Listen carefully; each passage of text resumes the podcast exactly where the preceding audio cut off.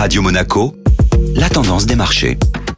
Radio Monaco, la tendance des marchés avec Société Générale Private Banking. Bonjour Delphine Michalet. Bonjour Benjamin. La séance d'hier a été marquée par la forte baisse des cours du pétrole. Les cours de l'or noir connaissent depuis le début d'année une forte volatilité. Après une progression de plus de 2% la semaine dernière, boostée par une réduction de l'offre, les cours du baril ont dévissé de plus de 3,7% hier en Europe suite à la décision de l'Arabie saoudite de réduire ses tarifs face à une demande languissante. Sur le marché parisien, les valeurs pétrolières et parapétrolières se sont alors orientées à la baisse. Les poids lourds de la côte comme Total Energy et Valourec ont perdu plus de 3%. Après avoir été en retrait toute la matinée, la Bourse de Paris a repris des couleurs en seconde partie de séance pour clôturer sur un gain de 0,40% à 7450 points. De nombreux événements sont attendus cette semaine. La très scrutée publication de l'inflation aux États-Unis est attendue ce jeudi et sera suivie par le coup d'envoi de la saison des résultats des entreprises donnée par les banques américaines